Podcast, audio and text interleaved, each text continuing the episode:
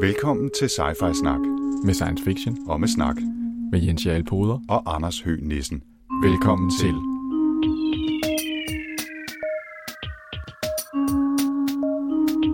You're traveling to another dimension. A dimension not only of sight and sound, but of mind. A journey into a wondrous land whose boundaries are that of imagination. Your next stop, Sci-Fi Snak. Velkommen til Sci-Fi Snak episode 62, det den, der handler om Children of Time af manden med det fantastiske navn Adrian Tchaikovsky. Det er et fint navn. Ja, det, er- det er rimelig legit, synes jeg nok. Altså det kunne jeg godt tænke mig, at mine forældre havde kaldt mig. Jeg, jeg vil gerne kalde dig det, hvis det er Jens øh, Tchaikovsky Hjerlepoder. Det svinger. Det er en aftale. Jeg kan Sejt. huske, da jeg, øh, da jeg var ung, der ville jeg gerne hedde øh, Vladimir Aristoteles Høgh Nissen. Men Mm, mm, det, det, var, det var der ikke rigtig nogen familie, der var med på. Så Det er ellers ærgerligt, fordi du kunne faktisk bære det, tænker jeg. det synes jeg jo selv, Ja. og, og tak. Ja, Men, ja. Vi skal tale om, om Children of Time, som er en bog, der kom i 2015, øh, som øh, er en, i virkeligheden øh, to parallelle historier, som, som blander sig ind i, og ud imellem hinanden. Det vender vi tilbage til Mm. lige om lidt, for først så skal vi selvfølgelig snakke om, hvad der er sket øh, siden sidst, og der er sket rigtig meget. Vi har været flittige begge to. Ja, det synes jeg. Ja. Øhm, hvis jeg lige skal lægge ud med en lille historie om øh, noget, som er sket, som vi glæder os til, som jeg i hvert fald glæder mig til, så er det, at øh, Ted Chiang, som jo manden, der skrev øh, The Story of Your Life, der var øh, grundlaget for filmen Arrival, som var en rigtig god science fiction film, Ja, og en endnu bedre novellesamling. og en endnu bedre øh, novelle i en samling, Fantastisk novellesamling. Ja, det var virkelig en god øh, novellesamling. Han udkommer, er udkommet med en ny novellesamling, der hedder Exhalation, med ni nye historier. Stadigvæk noveller. Og, øh, og som en eller anden skrev, at øh, man må hellere sætte sig ned og nyde dem nu, fordi der går cirka 12-15 år, før der kommer en ny samling, fordi han er ikke verdens mest produktive forfatter Mm. i modsætning til de der mange science fiction og fantasy forfattere, som jo øh, sprøjter øh, 1000 sider lange eposser ud i serier på otte bøger øh, per styk, så, så skriver han en lille velpoleret juvel af en historie en gang imellem. Men øh, den, jeg, har ikke, øh, jeg har ikke kigget nærmere på den. Jeg har ikke vil øh, have spoilet, hvad det var for nogle historier, der var i den, men jeg glæder mig virkelig til at få fat i den. Nå, så den er, ikke, den er ikke kommet endnu, eller hvad? Den er lige kommet, øh, jeg har bare ikke øh, skaffet den. endnu. Okay. Mm. Sindssygt. Ja. Og det er sgu meget vildt. Ja, den, øh, det, den ser jeg frem til. Det, jeg ved ikke, om jeg vil love, den bliver en, øh, en bog i fremtid sci snak men det bliver i hvert fald en, der bliver omtalt i en fremtid sci snak Det tør jeg godt sige. Sejt. Mm-hmm. Jamen, nu vi snakker om sådan nogle lidt, øh, hvad skal man kalde det, lidt mere kendte forfattere, så har jeg været i gang med at læse historiebøger her for nylig. Ja. Ja, ja. Mm-hmm. Vi bliver alle sammen ældre. Øhm, og øh, jeg har læst øh, den her øh, israelske forfatter, der hedder Yuri Haval, som er meget kendt for at la- lave den bog, der hedder Sapien, som jeg også ved, du har læst. Ja, øh, Homo sapien og Yes. yes. Homo deus Yes, var yes. efterfølgerne, og så nu den her, øh, som du har læst. Ja, 21 lektioner for det 21. århundrede, Mm. som, hvor han sådan lidt, han kører lidt hen over de samme temaer. Men det, der var sådan lidt mindblowing, vil jeg sige, det var, han har et helt kapitel om science fiction i den bog. Jeg vil. og fortæller om, hvor enormt vigtigt det er at skrive fantastisk science fiction, fordi det er med til at forme vores forestillinger om fremtiden. Mm. Og det er jo meget sjovt, for det er jo sådan noget, vi... Altså det er noget det, jeg siger, der, når, jeg, når jeg fortæller folk om, hvorfor jeg synes, at science fiction er spændende, det er det der med, jamen det der med at have forestillinger, som vi kan kigge frem imod, som, som, vi kan, som kan forme vores vej frem i verden, det er faktisk også rigtig, rigtig vigtigt. Mm. Så et helt kapitel, han kalder det for den vigtigste form for litteratur. Sådan. Ja, det synes jeg er meget sejt. Ja, det, det er okay. Nu skal vi ikke fortabe os i, i, i den tangent, men, øh, men jeg har læst lidt op for nylig på, på hele den disciplin, man kalder for science fiction prototyping. Nå. Øh, altså hvor man, hvor man skriver fremtidsscenarier om produkter eller tjenester eller øh, ting, man gerne vil udvikle. Det kan både være altså, offentlig service eller en app eller øh, en eller anden ny dims, men prøver at indskrive det i et, i et science fiction-inspireret scenarie for at udforske, hvordan skal man bruge det, hvad vil det føre til, hvad for nogle konsekvenser vil der være, også negativ, potentielt negative konsekvenser osv. Det synes jeg egentlig er en meget sjov måde at lege med det på. Ikke? Så, så det passer meget godt med det, du siger. Ja, det var sindssygt.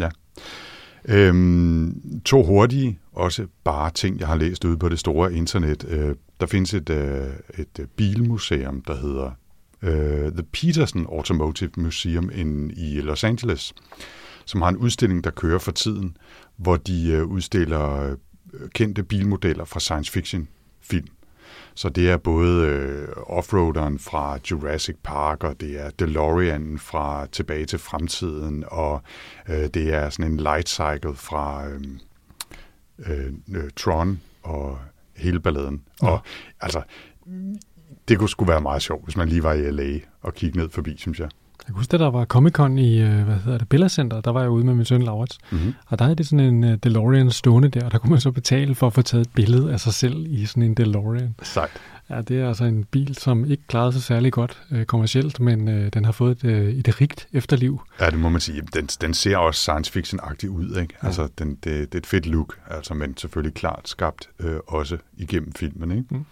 Jeg har, hvad hedder det, et nyt øh, kapitel i The Expanse Drinking Game, mm. som vi jo kører her i Sci-Fi Snak.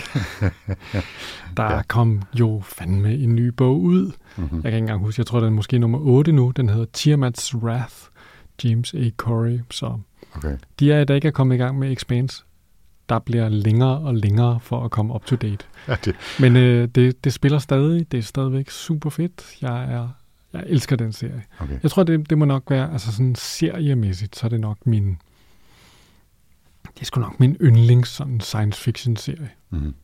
Det er meget syret. Det, det er ligesom at sådan have sådan en, Ligesom at have set Game of Thrones her, der slutter lige om lidt, ikke? som fuldt med alle årene. Det er lidt det samme, jeg har det med den Expanse-serie der. Ja. ja. På et eller andet tidspunkt, ja, så kan det godt være, at jeg hopper med på, men det bliver, det bliver sværere og sværere, fordi man kan se frem til flere og flere timer, øh, hvis man skal øh, være completionist på mm. den. Øhm, en anden øh, kort nyhed fra det store udland, hvis man tilfældigvis skulle befinde sig i øh, USA-området, faktisk igen øh, Los Angeles, så er der i denne her uge det er ikke sikkert, man kan nå det, når man hører det her, men i den her uge, mens vi sidder og optager, så er der auktion over en masse, øh, hvad hedder sådan noget, props, hvad hedder det? Det hedder... Det hedder rekvisitter. Rekvisitter, tak skal du have, fra øh, Forbidden Planet, som jo er en klassisk øh, amerikansk science fiction film fra 1950, med blandt andet Robbie the Robot, og det er sådan et helt scenarie, der er inspireret af noget Shakespeare, men også inspireret af noget øh, freudiansk psykologi, hvor øh, nogen repræsenterer underjeget, og en eller anden øh, hjerne på hjul repræsenterer overjeget osv. osv. Men det er sådan virkelig klassisk amerikansk Jens Lyn science fiction med strålepistoler og en stor robot med blinkende lamper og alt muligt. Og der kan man altså nu købe øh, rekvisitter for auktion fra den film. Og det, altså det vil jeg sige, det, det gad jeg altså godt have sådan en, øh, en filmstrålepistol hængende derhjemme i en montre på væggen. Ja, ja. Mm. Det, det er ikke rigtig, min, gen- altså, det er ikke rigtig min generation, det der. Altså sådan noget gammelt noget. Du siger det min. Jamen, det, ved, det ved jeg jo ikke. Altså, det er jo dig, der melder dig ind i klubben. Men altså, det, det er jo sådan, jeg har aldrig set den. Nej, okay. Øhm, det, det er indrømmet nok også meget, fordi jeg øh, på filmhistorie det det, i 93 eller sådan noget skrev, havde et helt kursus om science fiction film og, og skrev opgaver om science fiction film fra 1950'erne og 60'erne. Så jeg har set rigtig mange af de der, har et lidt nostalgisk forhold til det. Det var også der, der kunne det der med A Thinking Cucumber, eller sådan mm, noget. Den ja, ja, ja. An intellectual carrot, the mind boggles. Det var næsten det rigtige, jeg sagde. Det var meget tæt på. Jeg er virkelig imponeret. Nå, men der er altså øh, både udstilling og auktion i Los Angeles, så hvis man er derovre og hører sci-fi snak, så er det bare med at komme afsted, og så vil vi høre, hvordan det var. Hmm. Mm-hmm. Hvor mange gange har du fået set Avengers Endgame, Anders? Så mange gange. Nul gange? Nul gange. No. Jeg er inderligt forbi Marvel superheltefilm, og det har jeg været i tre år nu. Jeg er hmm. virkelig ked af det. Men hvor mange gange har du set den? Tre gange. Okay. Og det antager jeg så, fordi den er god, og ikke bare fordi du har skulle i biffen med din søn og se den igen. Øh, altså, jeg har, altså, jeg har både set den med Laurits og Rosalina hver for sig, og så skulle jeg lige se den i IMAX også. Okay. Med min, med min anden Anders ven. Mm-hmm. Så ja, jo, altså det var fordi, jeg godt ville se den flere gange. Det, altså, men det er jo ret imponerende. Altså, men man må ikke sige noget om den, fordi det er jo stadig for tæt på premieren, okay. så man kan okay. komme til at spoile og sådan noget. Okay, men så, så lad være med det. Mm. men du anbefaler den? Ja, klart. Mm, okay. Jeg tror, jeg skal tilbage og samle op på en 6-7 film eller sådan noget, hvis jeg sådan for alvor skal have glæde af den. Så Bare det var mig. jeg tror hellere, jeg vil læse Expanse, Hmm. hvis det skal Jamen, være... Det vil jeg øh, også gerne. Ja. Øhm, og så øh, har jeg rent faktisk læst noget science fiction, Nå, øh, ud over den bog, vi skal tale om lige om lidt, når vi engang kommer til det. Og den bog, jeg har læst, det er Born af Jeff Vandermeer. Jeff Vandermeer, der jo har skrevet trilogien, hvor den første blev filmatiseret og ud på. Netflix, nemlig Annihilation. Det var Alex Garland, tror jeg, så vidt jeg husker, som, øh, som filmatiserede den.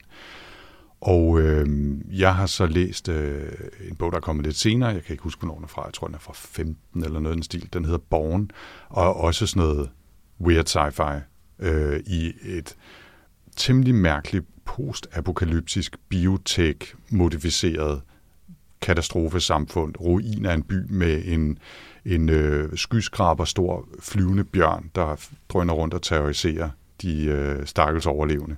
en flyvende bjørn. Nemlig. Okay. Og det er bare begyndelsen, altså. Og den er øh, fascinerende og sær og anderledes og medrivende og rørende og måske 100 sider for lang. Men, men øh, jeg vil godt have klemt mig op på fem stjerner til den, fordi jeg synes faktisk, den er anderledes og sjov og interessant og, og rørende, som sagt. Men, men der, ah, der var sgu lige lidt for lang tomgang på et tidspunkt, så, så den røg ned på fire store stjerner, men, øh, men absolut en anbefaling, hvis man har lyst til at prøve noget anderledes. Han var en, altså, øh, nu har jeg kun læst øh, uh, Annihilation, ikke? Altså, det var, det var også bare, det var virkelig en anderledes oplevelse at læse den. Og det var også den der, hvor man sad og tænkte, det var en helt ny smag, jeg aldrig har smagt før. Jeg ved ikke rigtigt, om jeg sådan 100% kunne lide den, men det var nyt. Mm. Det var jo. Det er vaniljeis med muskatnød. Ja. Ja, interessant oplevelse. Interesting, interesting. Men øh, en af grundene til, at jeg også nævner det, og en af grundene til, at jeg læste bogen her lige nu, er, at Jeff Vandermeer faktisk kommer på det, der hedder Bloom Festivalen i Søndermarken i København her den 25. og 26. maj og holder foredrag om sin, øh, sin måde at skrive på, og om hvordan han tænker evolution ind i de historier, han skriver. Øh, Det skal han om lørdagen, den 25. og så den 26. der skal han møde en hollandsk evolutionsforsker til en samtale om deres øh, respektive syn på henholdsvis science fiction og evolution. Så hvis man er lidt af en Jeff Vandermeer-fan, så vil jeg anbefale, at man øh, tjekker Bloom Festivalen ud. Okay, og, og så kan man jo måske ovenikøbet få et helt nyt perspektiv på Children of Time, som vi skal snakke om i dag, som jo handler om meget det samme. Det er lige præcis rigtigt. Den øh, forbindelse havde jeg ikke engang lavet, men det er da en kæmpe stor krølle og sløjfe på det hele. Og så skal det lige siges i åbenheden til i navn, at jeg skal være moderator eller vært på den scene, hvor Jeff Vandermeer kommer på Bloom Festivalen. Så, så jeg har selvfølgelig også lidt en interesse i at lokke flere mennesker til. Men, øh, men det er en god festival. Det er tredje gang, den bliver afholdt, og jeg synes, det er et super godt arrangement. Fedt. Så det var vist også øh, den store intro til, øh, hvad der er sket siden sidst, selvom vi måske lige skal nævne en enkelt ting fra gruppen. Ja, skal vi ikke gøre det? Det er Søren Bjørn, der skriver, at øh, Gene Wolfe, forfatteren, øh, jo desværre er død siden sidst, og øh, han mm, sådan lidt ærgerligt, kan man sige, måske øh, foreslår det som anledning til at læse nogle af hans værker, og foreslår, at øh, vi starter med hans øh, The Book of the New Sun, eller hans gennembrud The Fifth Head of Cerberus. Og øh, jeg har aldrig læst noget af Gene Wolfe. Mm, jeg ved ikke, om jeg kommer til det, men det er da et interessant forslag. Altså, jeg hvad hedder det, har faktisk haft den stående et par år på min uh, to-read-liste, The Book of the New Sun. Og det kunne sagtens være noget for mig. Men jeg er faktisk lidt i tvivl om, hvor meget sci-fi det er. Jeg synes, det virker meget fantasy Ja, det smager meget fantasy, ikke? Altså, hvor vi er ude i sådan noget, der er så langt inde i sådan noget post-historisk tid, at det nærmest er blevet fantasy igen. Mm. Og det kunne sagtens være mega cool, men jeg er lidt i tvivl om, om jeg synes, det er sci-fi-snak materiale. Ja. Men der er jo, der har jeg faktisk spurgt ham på Goodreads, og han har ikke svaret. Mm-hmm. Så jeg øh, hører gerne et stærkt argument. okay. Og, øh, og ellers så må vi overveje, om vi på et tidspunkt skal lave øh, fantasy-snak. Ja, man kan være, det kan være, at vi engang skal, hvad hedder det, altså, ja, du vil komme med elverører på, og så, hvad hedder det, og så bare kaste os ud af alle dem, som vi afholder os fra, ikke? og så kan vi sgu få snakket om Rook og Ja. uh, The Ocean at the End of the Lane og sådan nogle ting. Det kunne selvfølgelig være meget sjovt. Eller vi kan bare lave bogsnak, og så ligesom være ligeglade og bare snakke om gode bøger. Ja, Vi, vi ekspanderer, måske, på Måske. et tidspunkt. Ja. Eller lave sådan en uh, Let Your Hair Down øh, hvad hedder det, øh, ferieting eller noget. Det, det kunne man gøre. Det kunne man også gøre, ja. ja. Så kan det være, der kan blive plads til The Book of the New Sun. Det kan være. Tak, øh, tak i hvert fald øh, ja, til Søren Bjørn for, for forslaget. Ja. Og, øh, og vi hælder en ud på gulvet, eller hvad man siger på, øh, med en dårlig dansk oversættelse for Gene Wolfe. Ja. Den lader vi stå et øjeblik. Whatever. ja. øhm, oh man. Lad os snakke om Children of Time.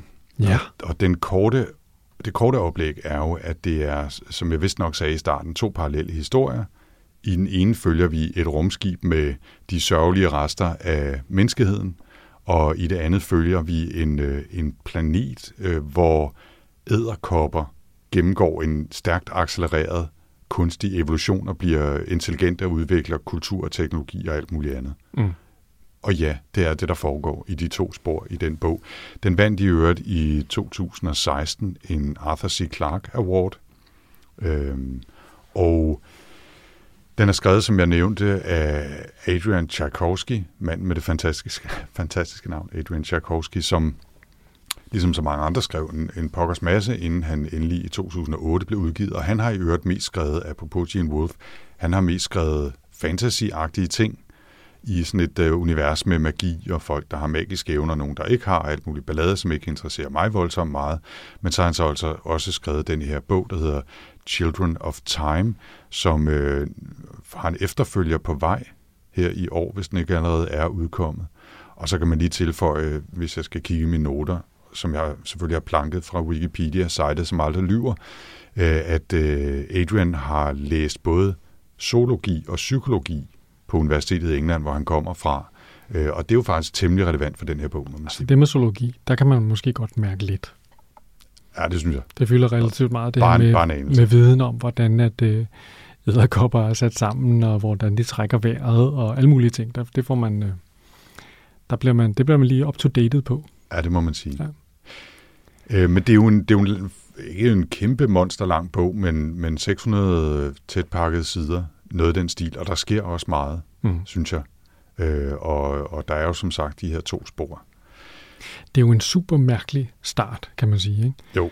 Altså, vi starter på det her fantastiske øh, terraforming-projekt, hvor at øh, den her bitchy Dr. Avrana Kern, hun er i gang med at lancere sit, jamen det er jo ligesom hendes store projekt, Kerns World, som hun vil lancere. Hun har fået hele ideen er, at nu skal vi prøve at lave noget ny start af evolution. Så man vil prøve at tage nogle aber og sådan en eller anden crazy nanovirus, man har udviklet. Og så, vil man, så har man terraformet en hel planet, som er klar til dem.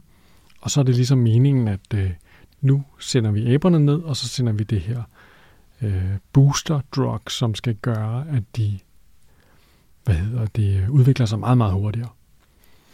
Og så kan vi sidde og vente på, at der snart dukker en ny intelligent race op. Ikke? Fordi nu har man været hele universet rundt, eller i hvert fald rigtig langt omkring, og man har sgu aldrig rigtig fundet nogen andre intelligente. Så nu har man besluttet sig for, at vi laver dem selv. Mm.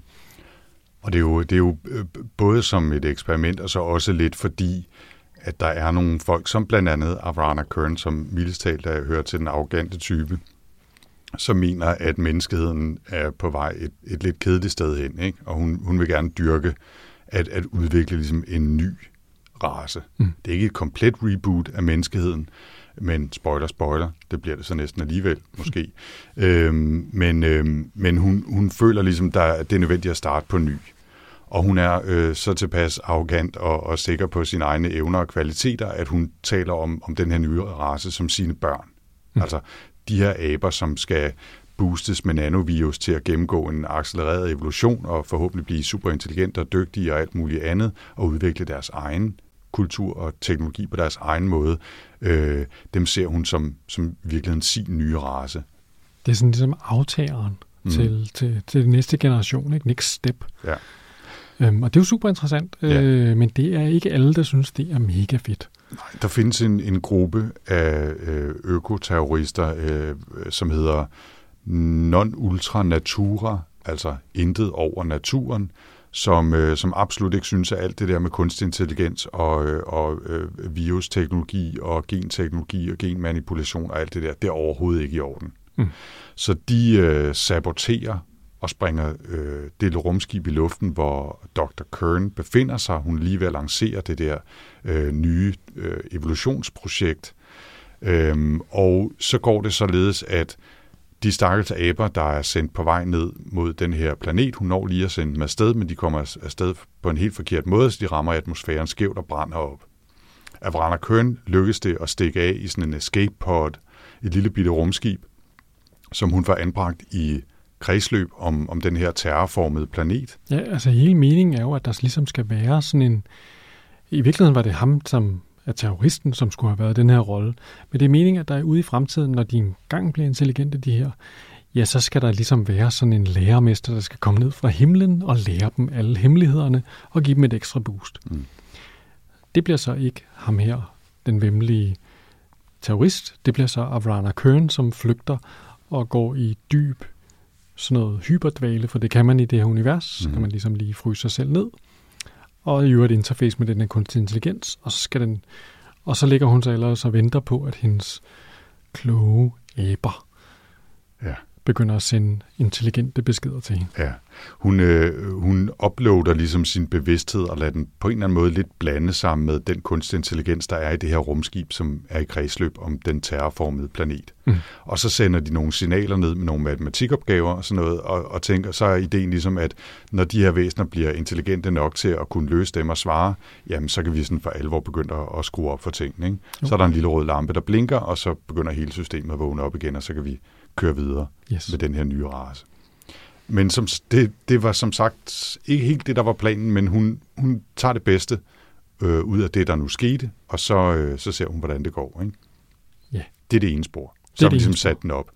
Eller i, eller i virkeligheden er det ligesom rammefortællingen, kan man Ja, sige. jo, det er rigtigt, ja. Fordi man kan sige, at de to spor handler jo så om meget senere, fordi den her natur øko-freak type terrorisme, det ender jo i en kæmpestor krig, som flår hele det her imperium fra hinanden, og til sidst er der nærmest ikke nogen mennesker tilbage. Og øh, så har vi, er det Gilgamesh, den hedder? Gilgamesh, ja. Ja. Mm. Gilgamesh Project er jo sådan en slags projekt, der handler om udødelighed. Gilgamesh var den her konge fra Mesopotamien, som ville overvinde døden. Nå. Men, ja, nå, men altså, man ved ting jo, når man, øh, når man øh, Det var en, øh, har det var læst en- en... familiejournal. En ost i Trivial Pursuit, det der. Ja, præcis. Helt sikkert. Ja. Nå, men anyways, øh, vi bliver introduceret for nogle af vores helte, om man så må sige, eller de overlevende rester af menneskeheden, er på vej ud i rummet. Jorden, den duede ikke mere. Den var fyldt med gift.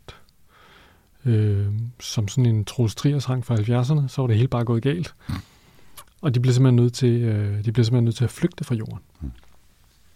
Og der er en af vores, øh, der, der har vi ligesom den trio, eller f- hvad kan man kalde det, firkant, kvartet Kvartet, ja. af, af hovedpersoner eller hovedkarakterer, som ligesom kommer til at bære denne her del af historien. Det er Holston Mason, som er sådan en antiquist, er det det, man siger? Historiker. Han er sådan en historiker. Ja. Han er ekspert i øh, viden fra det her gamle imperium, altså Avrana Kerns imperium.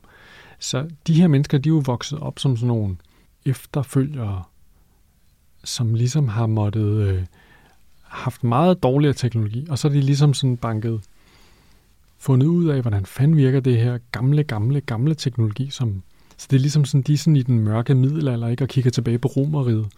Sådan lidt det samme her, ikke? Um, og de har så fået banket noget, øh, hvad hedder det, skib sammen, og brugt, lært mere og mere af det her teknologi.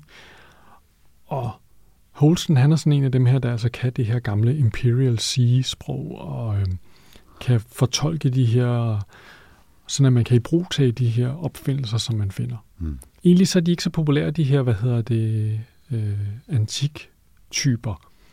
Fordi det var super populært i starten, det der forestiller jeg sådan ligesom, ligesom Raiders of the Lost Ark, hvor man finder, oh, gamle ting, som vi kan lave fantastisk af. Men efterhånden som jorden er begyndt at smelte, og alt det her gift, som den her øh, gamle civilisation har efterladt, er dukket op, så er de ikke sådan helt så populære mere. Så er det som om, at folk, der interesserer sig for det her gamle imperium, de er sådan ligesom, folk synes bare, at de er bare nogle nederen typer. Det er lidt suspekt Ja. i virkeligheden, at være så fascineret af historien og vide så meget om den. ikke? Så han er ligesom sådan vores, altså det er vel ligesom vores point of view karakter Klart. hele vejen igennem. Mm. Øh, og Og han, øh, han indgår så i sådan, der, der, øh, der er måske, jeg kan ikke lige helt huske, hvor mange der er, men der er sådan relativt mange mennesker, der, der er frosset ned ombord på det her skib, og de er på jagt efter en ny planet. And lo and behold, hvad er det for en planet, de finder? De finder selvfølgelig Avrana Kearns World Ja. hen ad vejen. Øhm, Ja, og, og hvad hedder det, rumskibet, hvor, hvor Arana Kern er gået i interface med den kunstige intelligens, øh, øh, har jo sådan nogle hvad hedder sådan noget, advarselssonder ude, ikke? Jo. Så, så det opdager, at, øh, at øh, Gilgamesh er på vej, og, og, og så vågner der sådan en mekanisk stemme og siger basalt set, fuck af, eller vi springer af luften. Ikke? Øh, Så der er sådan nogle rimelig hef, øh, hvad hedder det, øh, intense øjeblikke der, ikke? Øh, mens han prøver at afkode, hvad er det egentlig, der bliver sagt til dem på det her gamle sprog, som det lykkes ham at afkode med alt muligt øh, teknisk snille, og hvordan skal de forholde sig til det, og kan de kommunikere med den, og, og der, der er en masse ballade der. Ikke? Øhm, vi skal måske også lige præsentere, at, øh, eller, eller klargøre, at Holsten og nogle af de andre bliver sådan lidt øh, her på det her tidspunkt og også senere i historien frosset ned og vækket op igen efterhånden, som der sker nogle udviklinger, som det er nødvendigt for dem at forholde sig til. Mm. Så, så selvom de øh, i virkeligheden er hundredvis af år gamle efterhånden, som historien, at historien udvikler sig, så er de i levetid, øh, så bliver de ikke særlig gamle, fordi det meste af tiden er de frosset ned, ikke? Mm. eller ligger i dvale. Og øh, udover Holsten Mason, så har vi også øh, kommandøren på Gilgamesh, der hedder Guyen, Vry Guyen, som er sådan lidt en, en halvmegaloman øh, byråkrat-type. Ikke? Og så har vi Isa Lane, som er en kvindelig ingeniør, som, øh, som har sådan lidt underligt øh, on and off, øh, når vi er ude at dvale-agtige forhold til, øh, til Holsten. Ja. Og, øh, og så har vi Karst, som er sikkerhedschef, eller sådan øh, politimand i virkeligheden på Gilgamesh. ja, han er sådan lidt, han er ikke for kvik. Han er ikke super kvik til gengæld, og han trigger happy, ikke? Ja, jo. Ja, og det, dem, dem følger vi mest. Der er nogle andre sidekarakterer omkring, som, som dukker lidt op og falder lidt fra igennem. Det er i virkeligheden de fire, vi følger kvartetten, som du sagde, øh, i Gilgamesh's færd. Mm. Og, og sådan i hovedtræk, så sker der jo det, at efter Gilgamesh har fået den her advarsel om, at hold jer væk fra den her planet, eller vi, øh, vi sky, springer i luften, så, øh, så sender de først en ekspedition ned på planeten. Det lykkes dem ligesom at få forhandlet en, så vidt jeg husker, en eller anden form for sådan lidt, øh, hvad hedder sådan noget, skrøbelig øh, neutralitet med, med sonden, som Avrana Kern ligger inde i, og de sender en ekspedition ned på planeten. Øhm, så kan vi lige... Jeg tror, det lykkedes dem sådan lidt på den anden side af... Hvad fanden er det der? Ja, nu bliver jeg faktisk lidt... Nej, nej, nej, nej, nej. Der er nogen, der... Altså, det der sker, det er, at de får sendt en sonde afsted. Ja, Og så ser de... Nu kommer vi lige snart til at snakke om æderkopperne jo. ja det, dem skal vi også Der ser de en meget stor æderkop. Det er sådan, måske lidt uhyggeligt, synes de. Det er rigtigt. Og så på et tidspunkt, da de, hvad hedder det, øh, da de finder ud af, hende her, Arana Kern, denne her satellit, den har en mega stor kanon. Den kan skyde os øh, i sønder og smadre. Den kan øvrigt også åbenbart overtage alle vores computersystemer og bare, bare lukke for luften og alt muligt. Vi må hellere gøre, som hun siger, og forsvinde. Og det Kern gør, det er jo, at hun, hvad hedder det, lader dem så få et kort fra det gamle imperium over en, den næste planet, som er ved at blive terraformet. Og så kunne de jo meget passende smutte ud til den i stedet for. For det er jo det, de drømmer om, det er at finde en planet, de kan bo på. Og Men de kan, de når jo at sende en ekspedition ned på det planeten. er nemlig fordi, at øh, ham, den lidt semifascistiske kommandør, han beslutter sig for, at øh, åh, men jeg tror nu alligevel også, den her iskolde måne herude, der vil jeg også sende nogle folk ud. Så han bestemmer sig for, at 500 Mm. hvad hedder det, øh, af de her folk, de skal tøse op, og så skal de ned og lave en, øh, så ligesom jeg forestiller mig sådan et eller andet, der, et eller andet øh, titan, eller sådan en eller anden måne omkring, Mm. en eller anden måne omkring Jupiter. Der øh, tænker han, om der sender vi lige nogle mennesker ned, så har vi ligesom også en outpost her. Og de mennesker, de har faktisk ikke lyst til at komme ned og bo på den der, de opfatter det som en dødsdom at skulle bo på den der planet. Så ja. derfor, hvad hedder det, øh, så derfor flygter de og laver sådan et uh, desperate dash til Avrana Kearns World, og så ender de nede på overfladen. Hvor de så møder en masse myrer, som, Ja. som, som spiser dem og gør ting. Ja. Ja, det er sådan, det foregår. Det er fuldstændig sådan, det foregår. Okay, jeg tager dit ord for det. Øh, det, det blev en lille smule tåget for mig, øh, præcis hvordan det forløb der omkring. Men det, jeg kan huske, det er netop, at de kommer ned på planeten. Mm. Og så skifter vi lige og hopper over til den anden side af historien, fordi... Altså, det er jo et kæmpe overraskelse, når man læser bogen. Så lige pludselig så sådan lidt, vi har lige fået lidt Abraham Kern. Hun var da en nederen type. Det var da ærgerligt for hende, det hele sprang i luften. Så har vi fået introduceret, hvad hedder det, uh, Holsten Mason og Company. Næste kapitel, hovedpersonen er en æderkop. Ja. En lille æderkop, der er sådan en jagtæderkop, som kan hoppe, og øh, som måske kan lidt samarbejde med en mandlig æderkop, selvom hun har lyst til at spise ham. Det er sådan, lige pludselig er det sådan en underlig lille fabel, Mm. hvor vi kommer ned i... Nu var der jo ikke nogen naboer, der kunne få den der nanovirus. De brændte op. Ja, Mm. nederen. Men der var jo en masse insekter. Og alle mulige andre typer dyr. Så den her nanovirus, den har ligesom fået fat, hvor den nu kunne få fat. Og en af de ting, den har kunne få fat i, det er den her æderkoppespecies. Øh, eller Race. frase, ja. Mm. Portia labis ata, eller sådan noget. Og øh, vores hovedperson hedder Portia, ud fra hendes race. Mm. Det øh, kommer alle lederkopperne i øvrigt nærmest til at hedde, medmindre de hedder Bianca eller Fabian. Øhm, og nu, er vi altså, nu får vi altså sat den anden del af historien op, det her med, at vi følger hop for hop evolutionært, hvordan de her æderkopper går fra at være simple små jagtdyr, der begynder bare at kunne lære at undertrykke deres instinkter for at æde mænden, øh, mandeæderkopperne, når de, når de kommer for tæt på dem, til at de begynder sådan at kunne arbejde sammen i flere og flere sam, altså mere og mere komplicerede samfund. Mm. Og det der, det er sådan noget med, at den her nanovirus, den gør sådan, at man kan DNA-mæssigt arve viden. Det, kan, det mener man jo, vi kan allerede. Mm. Altså, vi ligesom kan arve det læring, som vores øh, forfædre har. Men det kan man altså i sådan en turboversion i den her nanovirus.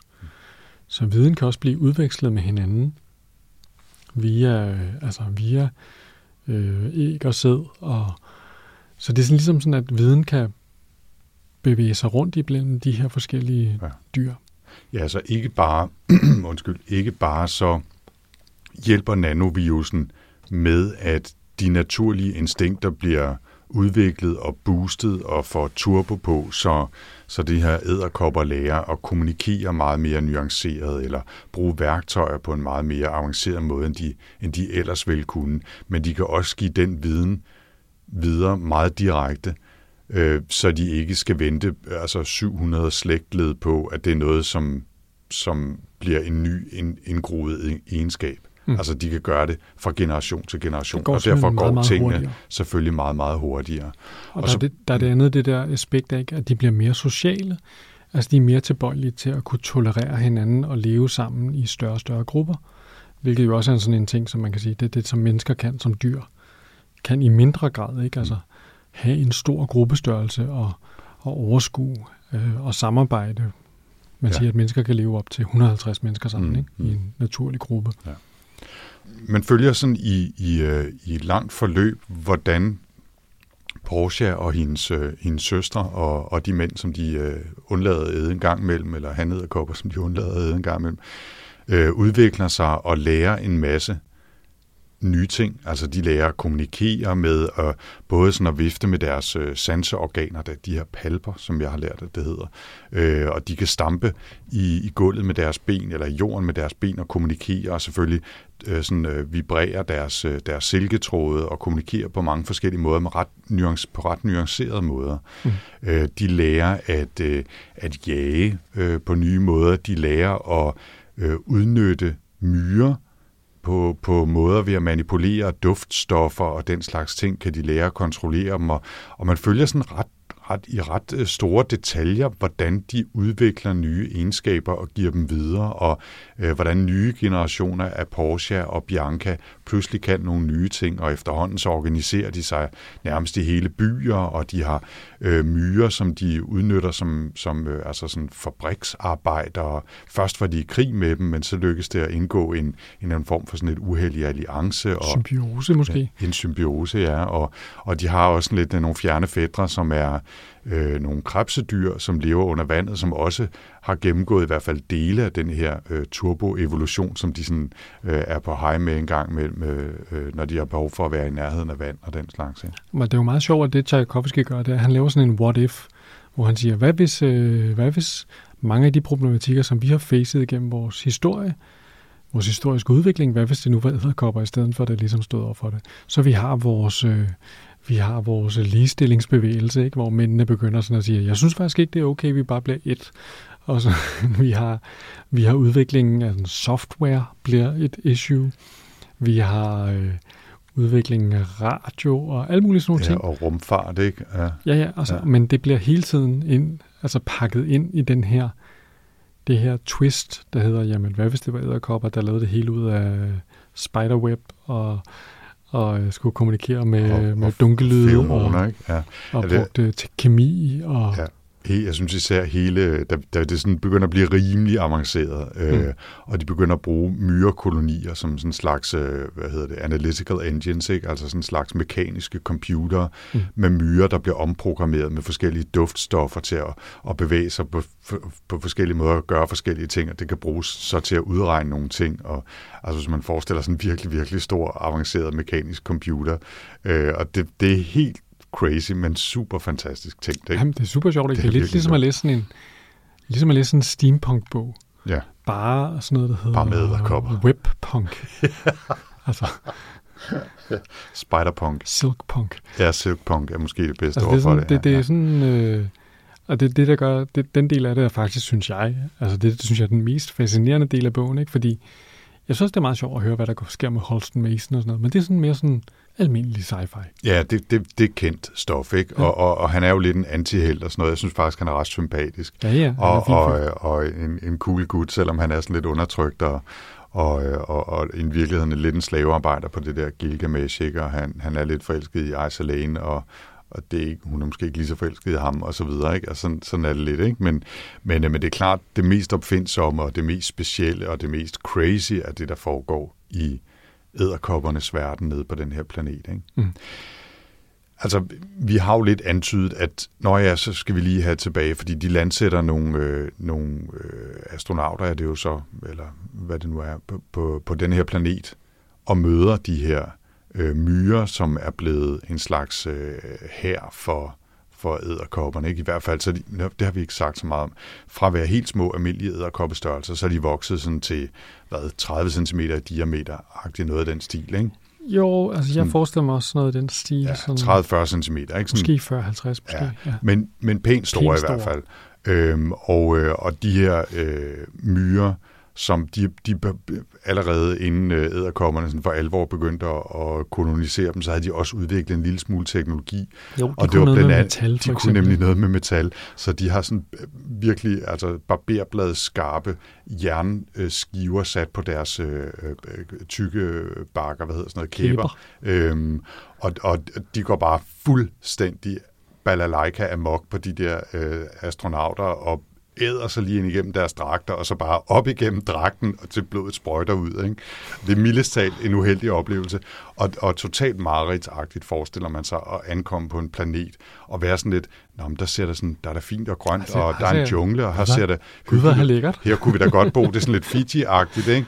Og så bliver man bare sprøjtet i stykker af sådan nogle øh, altså armstore øh, myrer, som går fuldstændig amok på en. Ikke? Mm. Det er ikke nogen god oplevelse for dem. Nej. Øh, og øh, og de, øh, der er et par stykker, der når at stikke af. Ikke? Og så er det, vi havner tilbage i den der situation, hvor de af, af Vrana Kern bliver sendt hen til den næste planet. Find en anden planet og se, om vi kan slå jer ned på, hvis I så, så gerne vil føre menneskeheden videre øh, som, som menneskehedens sidste håb i virkeligheden. Ikke? De landsætter så nogen på den der måne, som får lov til at, at forsøge at lave en eller anden base og overleve der. Ikke? Men resten af, af rumskibet tager jo videre ud.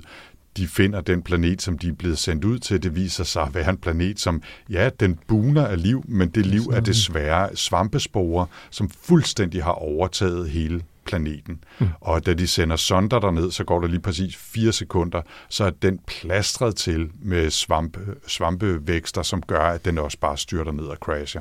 Så øh, tager de et kig på det, og så vender de rumskibet og sejler tilbage igen. Ja, vi må prøve igen. Mm.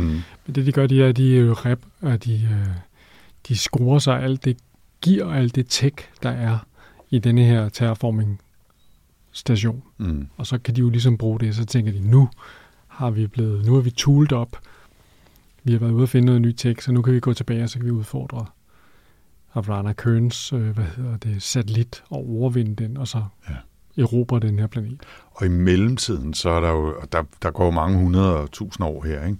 i mellemtiden er der jo så sket det, at æderkopperne har nået et niveau, så de øh, af, af teknologi og kunden og videnskab og alt muligt andet, at de faktisk kan kommunikere tilbage til den her lysende plet, øh, som, som fiser hen over dem, altså Avrana Kearns sonde eller escape pod mm. der, som drøner rundt om jorden, eller jorden, om planeten som en satellit, og de finder ud af at kommunikere med den, øh, regner simpelthen ud, at det må være, først tror de, det er en gud, senere regner det ud, der må være en eller anden form for hensigt, øh, som de kan kommunikere med. Det lykkes dem at etablere en form for kommunikation, selvom de jo kommer fra vidt forskellige altså måder at tænke og tale på, og, mm. og så videre.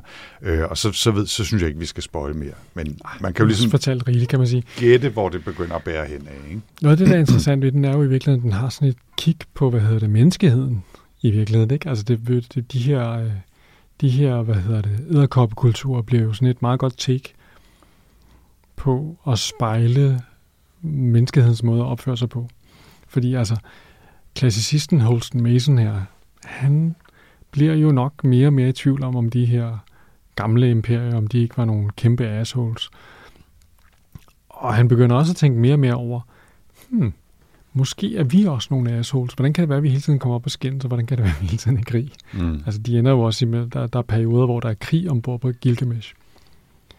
Øhm, hvor at æderkoppekulturen, på trods af, at de ligesom lige skal lære at styre det der med ikke at spise mændene, når de har parret med dem, eller mændene har danset for dem. Mm. Det er jo ret rigtig meget med kvindelig perspektiv i den her æderkopkultur. Det er ligesom dem, der er de stærke. Så formår de jo ligesom at inkorporere deres måde at, hvad hedder det, overkomme fjendtlige dyr. Det er jo ligesom at finde en måde at leve i symbiose med dem, ved hjælp af en eller anden form for påvirkning. Så de har en lidt andet take, det, det der med, hvor ligesom vi, vi, ind, vi erobrer og nedkæmper og øh, udrydder det, som er der i forvejen, for at vi selv kan være.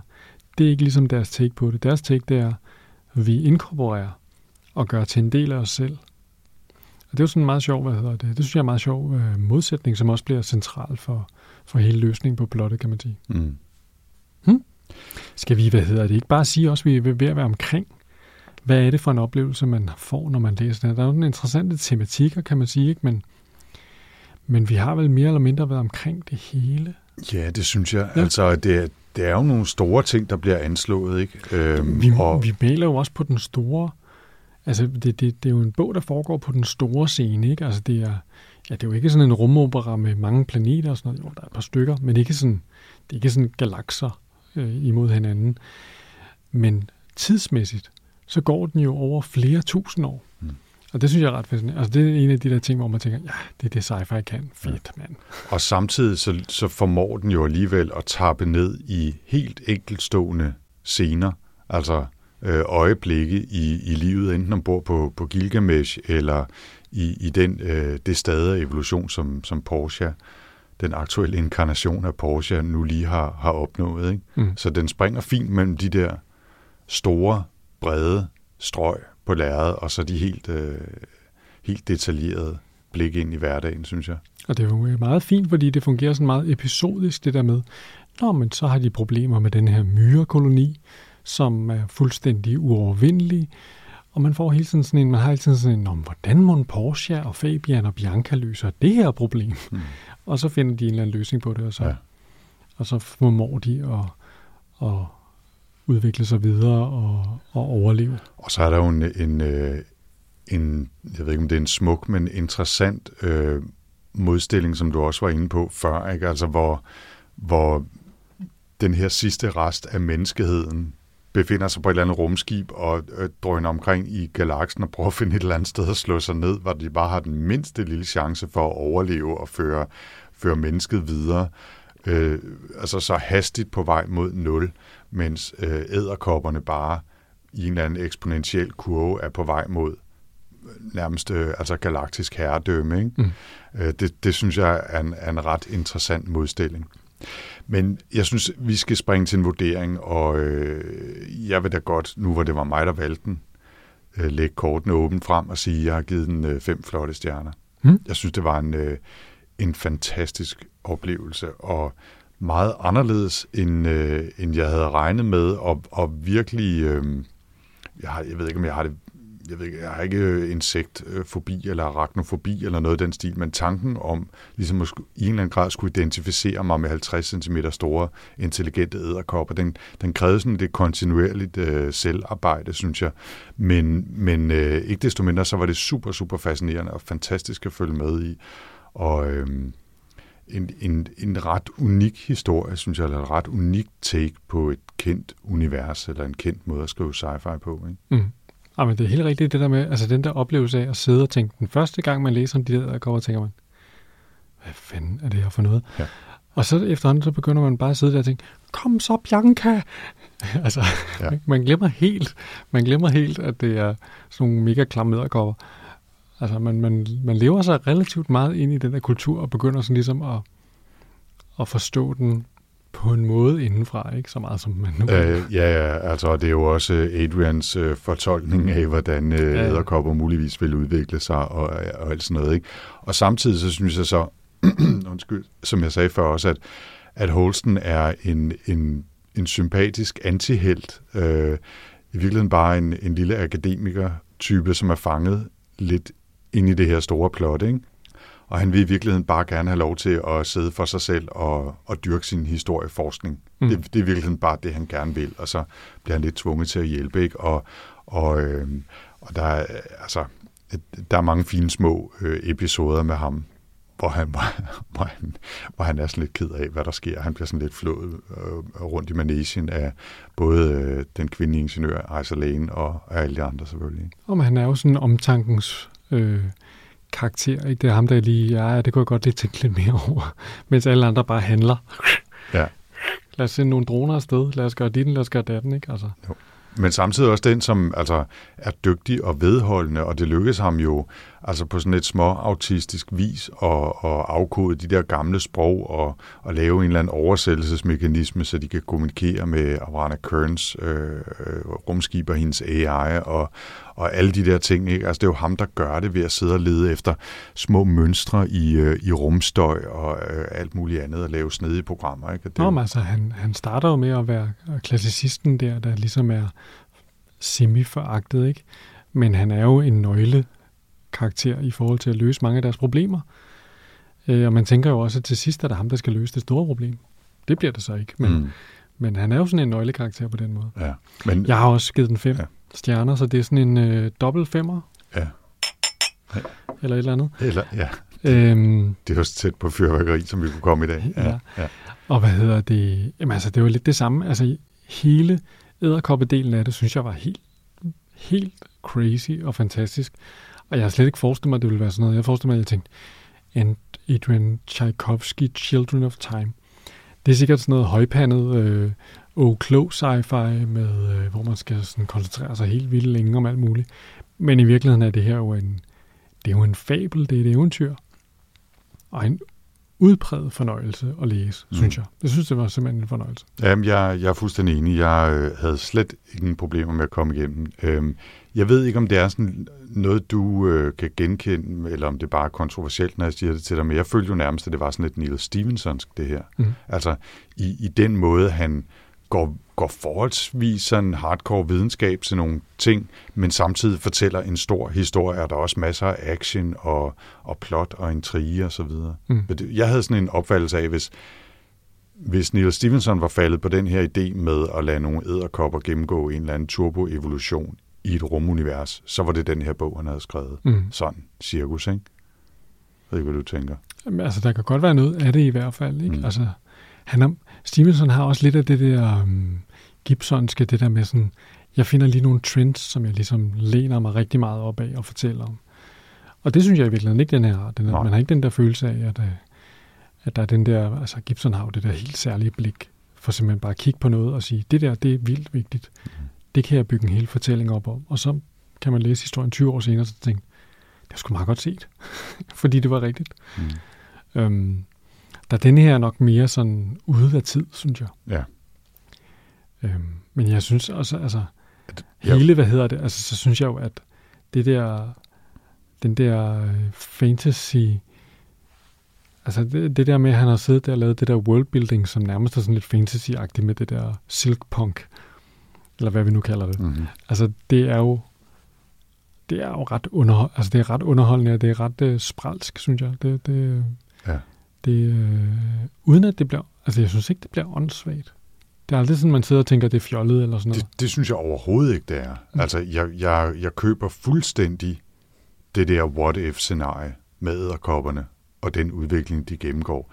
Det kan godt være, at noget af det er hittet på som det, ikke? Og det der med at bruge øh, kæmpe store mængder af myrer som feromonstyrede mekaniske computere, som gør, at de kan lave øh, hvad det, spindelvævsbobler og, og øh, bevæge sig op i de øvre luftlag og sådan noget. Det, altså, det er sådan lige ude og, og røre ved, øh, hvad hedder sådan noget, øh, øh, troværdigheden et eller andet sted. Ikke? Men jeg synes, det virker som så integreret en del af historiens naturlige flow og, og intern logik, at, at jeg køber den fuldstændig. Ikke? Mm. Øhm, så synes jeg, at en anden ting, øh, der absolut skal nævnes ved bogen også, det er, at jeg synes, den er rigtig fint skrevet. Og nu ved jeg ikke, om det er, fordi jeg ved, at han er brite, men jeg har lidt nogle, nogle øh, fornemmelser af noget Terry Pratchettsk øh, humor, måske næsten endda noget Douglas Adams humor sine steder. Altså mm. i nogle små sådan, turneringer af sætninger og fraser, som, som øh, leger med vores forventninger om, og, og, og på, en, på en sjov måde, altså på en, på en, øh, en, en god og humoristisk façon. Ikke? Han har sådan meget den der uh, deadpan mm. evne til at turnere sådan en sætning, sådan man altså, ja. som især man kender fra Douglas Adams, ikke? Eller, Pratchett er også et meget godt eksempel. Der var en, jeg faldt over, som, som jeg bare lige øh, øh, vil bruge som eksempel her, altså øh, som, som lyder på, på, dårligt, øh, på dårligt engelsk her, ikke? His need for optimism crashing brutally into the wall of circumstances. Altså, det, det er nærmest noget, Douglas Adams, Douglas Adams kunne have skrevet, ikke? Fuldstændig. Og, og det synes jeg, og der er masser af den slags små ting, øh, selvfølgelig især omkring Holsten. Men, øh, men æderkoppernes verden har også enkelte, mm. enkelte øh, elementer af det. Men det er selvfølgelig især noget, der foregår på Gilgamesh, den mm. del. Ikke? Men han skriver, synes jeg, øh, nemt at læse, øh, med, uden at det bliver øh, banalt eller kedeligt overhovedet, og så med masser af plads til den slags små krøller. Ikke? Også masser af fantasi. Ikke? Altså en ting er, at vi har æderkopfantasi, men der er også sådan, at nu har vi ikke gået så meget i dyb med, hvad der foregår på Gilgamesh, men der bliver også brugt det fantasi til at brodere på den historie, som, som virkelig tager nogle voldsomme sving undervejs. Ikke? Mm. Yes, men er det ikke bare nok om øh, jo, jeg Children of Time? Jo, den ene ting, der lige skal siges, øh, jeg ved, jeg nævnte det sidst, jeg tror ikke, jeg har nævnt det i dag, men jeg bliver simpelthen nødt til lige at, øh, at øh, lave et lille shout-out til Philip på øh, Goodreads-gruppen, fordi det var ham, der anbefalede den her bog. Tak til Philip. Øh, så tak for det. Det var, det var virkelig et godt tip, og øh, jeg kunne da godt forestille mig, at jeg kastede mig over Children of Rain, som øh, efterfølgeren hedder, der skulle komme her i 2019. Hmm. Det var i hvert fald et godt univers at være en del af. Cool. Ja. Jens Tchaikovsky, Jarl Poder, det var dig, der så skulle vælge bogen til næste gang. Det er nemlig rigtigt. Ja. Har du fundet på noget? Ja, det har jeg. Nu ved jeg godt, at du er mere identificeret dig med Jamie Heinemann i Mythbusters. Jeg ved, hvis jeg du skulle vælge mellem de to. Rigtigt. Men jeg følger Adam Savage på øh, hans YouTube-kanal, der hedder Testet. Det gør jeg også. Ja. Og for nylig, så, var han, øh, så lavede han Gud hjælp med sådan en, øh, hans top 5 sci-fi bøger, som så blev 8 bøger. Og øh, det, øh, det fik mig lige til at kigge lidt tilbage i øh, Goodreads-gruppen, hvor der faktisk var en af vores trofaste lyttere, som havde hvad hedder det, foreslået den her bog også. Og jeg havde snakket lidt med vedkommende om den. Nu kan jeg ikke lige 100% huske navnet, men det skal vi nok huske til næste gang. Øhm, det er øh, en Nobelprisvindende forfatter, vi skal læse. Kan du komme i tanke om, hvem det så er?